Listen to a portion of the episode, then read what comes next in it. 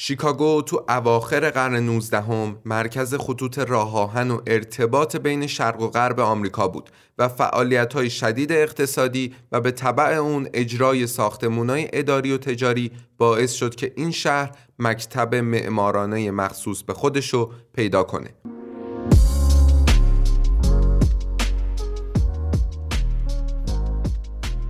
سلام امیدوارم که حالتون خوب باشه من بزرگمهرم از استودیوی تایملس روم. تو قسمت دوم دوره مدرن معماری میریم به کشور آمریکا و در مورد مکتب معماری شیکاگو با هم دیگه صحبت می‌کنیم. قبل شروع صحبت در مورد مکتب شیکاگو خوبه که تاریخ معماری مدرن رو به سه بخش تقسیم کنیم.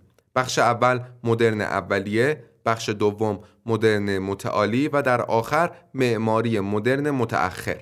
اگه از ابتدا هم شروع کنیم باید بریم سراغ معماری مدرن اولیه یعنی بازه زمانی 1885 تا اوایل جنگ جهانی اول یعنی 1914 و در ابتدای راه هم در مورد اولین مکتب مدرن این دوره یعنی مکتب شیکاگو صحبت کنیم.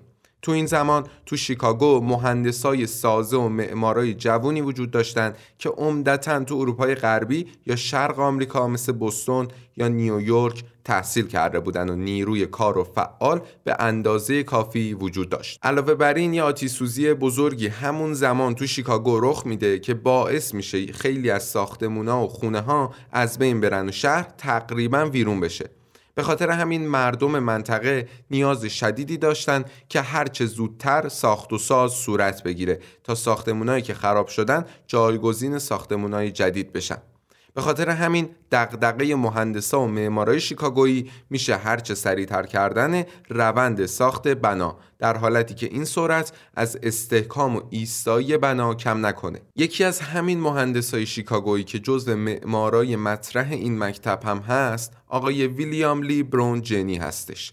فردی که علاوه بر این که تو سازه هایی که در ادامه در موردشون حرف می‌زنیم نقش طراحی و ساخت رو به عهده داشته در زمینه نوشتاری هم فعال بوده و کتاب معروفی به اسم اصول عمل در معماری به رشته تحریر درآورده. جنی با ساخت نوع خاصی از ساختمون به کمک مصالح مدرن تونست سبکی از ساختمون سازی رو همون زمان تو شیکاگو رواج بده که الگوی بقیه معمارای اون دوره هم بشه و ساختموناشون رو با همون فرمول بسازن یکی از مهمترین بناهایی هم که این معمار طراحی و اجرا کرده ساختمون بلند مرتبه فراستوره که اولین سازه با اسکلت تمام فولادیه که قطعا توی اون زمان دستاورد بسیار بزرگی محسوب می شده. البته همزمان با جنی شرکت های معماری دیگه هم با الگو برداری از این معمار به خاطر همون نیاز شهر به ساختمون بیشتر که قبلتر در موردش گفتیم در حال ساخت ساختمون های بلند مرتبه 15 16 طبقه ای با بدنه فولادی بودند.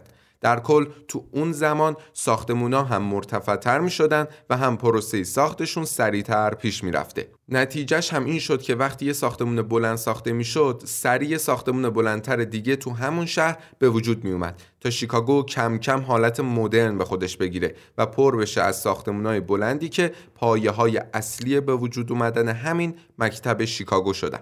بنای بعدی مورد بررسیمون برج 16 طبقه ریلاینس هستش که تنها طی دو سال طراحی و ساخته شده. 1894 و 95 ببینید چقدر سریع. این برج رو میشه به عنوان نمونه اولیه برای تعداد زیادی از برج‌های مدرن امروزی قلمداد کرد. اسکلت فولادی استفاده از دیوارهای غیر باربر پرده‌ای روی بدنه خارجی و بهره بردن از پنجره های عریض تو نمای بنا جزو ویژگی های این ساختمون به حساب میاد که امروزه تو خیلی از ساختمون های مدرن هم قابل مشاهده است. تو این بنا نکته جالب دیگه استفاده از پنجره های معروف به پنجره شیکاگو هستش که به پنجره خلیج هم شهرت داره. این پنجره ها از سه قسمت تشکیل شده بودن. دو تا پنجره نسبتا باریک کناری که با زاویه 45 درجه از بدنه نمای بنا بیرون می اومده و یک پنجره وسیع بین دو تا پنجره باریک قرار می گرفته. این شکل از پنجره به شدت توی اون دوره تو جامعه محبوب شده ازش استفاده می کردن.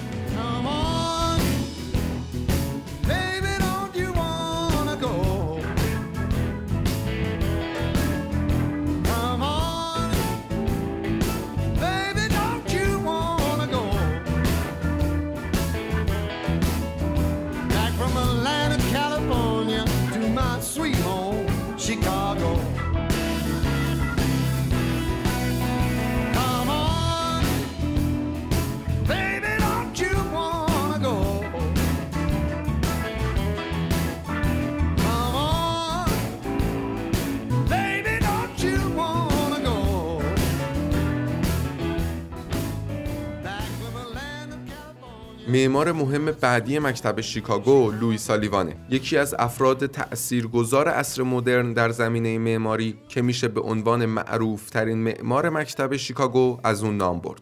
جمله معروف فرم تابع عملکرده یا همون form follows function رو قطعا خیلیاتون شنیدین. یکی از اصلی ترین شعارهای معماری مدرن. جالبه بدونید که این شعار هم برای اولین بار به همین آقای لویی سالیوان نسبت داده شده.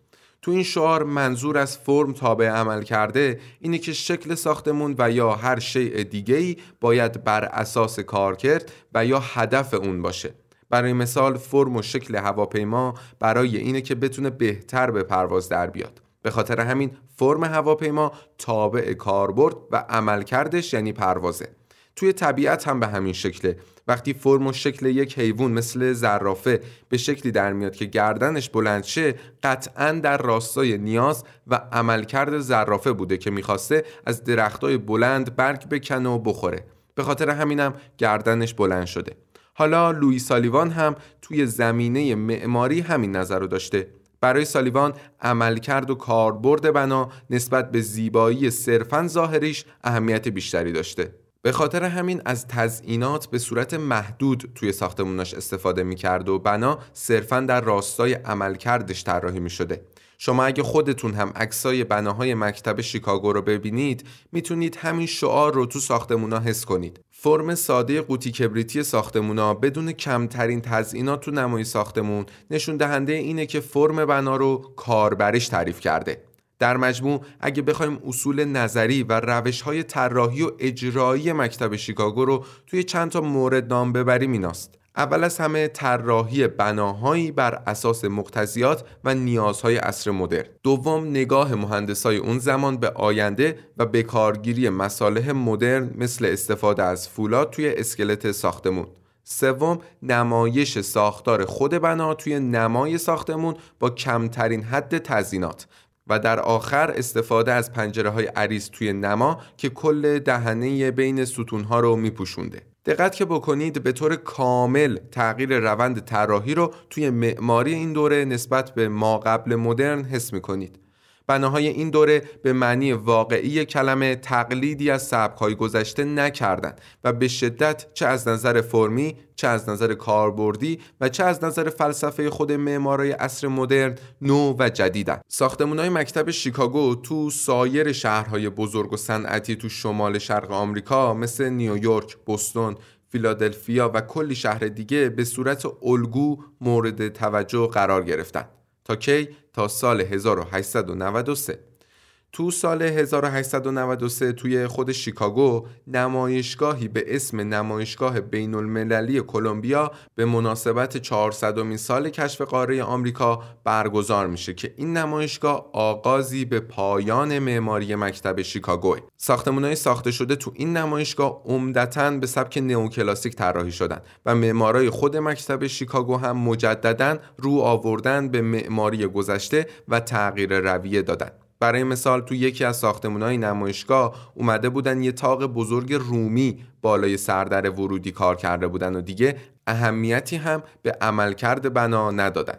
به خاطر همین این نمایشگاه ضربه مهلکی به مکتب شیکاگو و نهزت معماری مدرن تو آمریکا زد. در نتیجه ستاره اقبال معماری مدرن به تدریج تا بعد از پایان جنگ جهانی اول رو به افول رفت و سبکهای تاریخگرایی و نئوکلاسیک مجددا به عنوان سبکهای غالب تو شهرهای بزرگ امریکا مطرح شدند.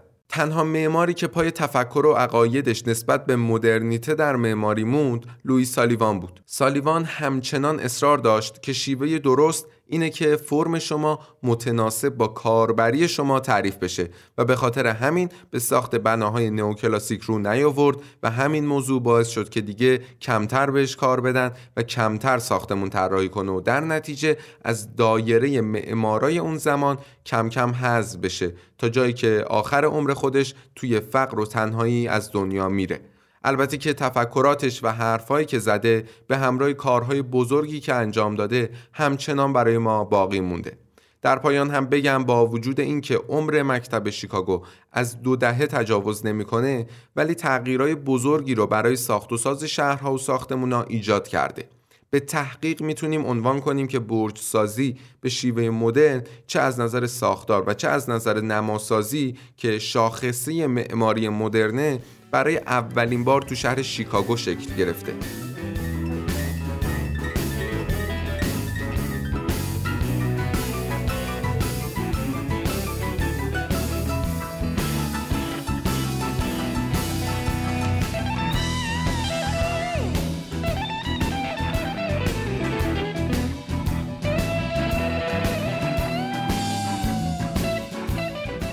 خیلی ممنون که تا آخر این قسمت هم همراه من بودین. خوشحال میشم نظراتتون رو برای ما کامنت کنین.